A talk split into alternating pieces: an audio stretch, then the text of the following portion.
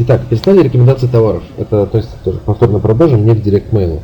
С помощью чего можем вообще делать персональные рекомендации?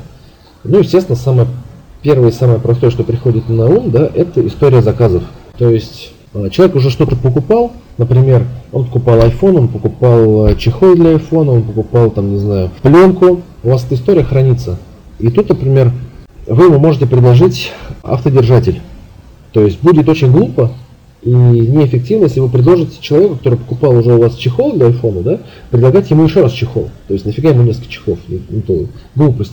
А предложить то, что ему может, вероятно, понадобиться. Например, автодержатель или э, автозарядку, что-то такое. Это делать очень хорошо с помощью истории заказов. То есть, когда вы видите, что человек заказывал, э, вам проще ему предложить что-то. Но опять же, если человек покупал iPhone 4, и вы э, вполне возможно, что он является фанатом, и как только появляется, э, ну, идут новости о том, что вот сейчас у нас скоро появится iPhone 5, вы можете даже сделать э, такую фишку, сделать предзаказ.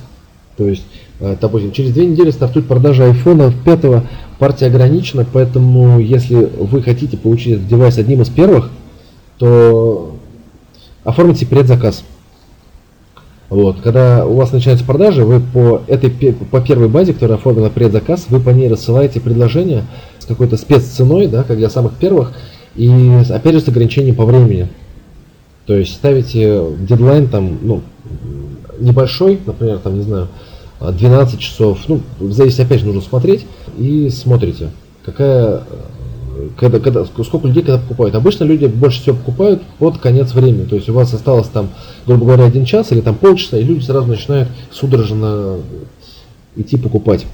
А, именно лучше делать так, а не, конечно, не, не стать по всей базе, именно в первую очередь по базе предзаказа.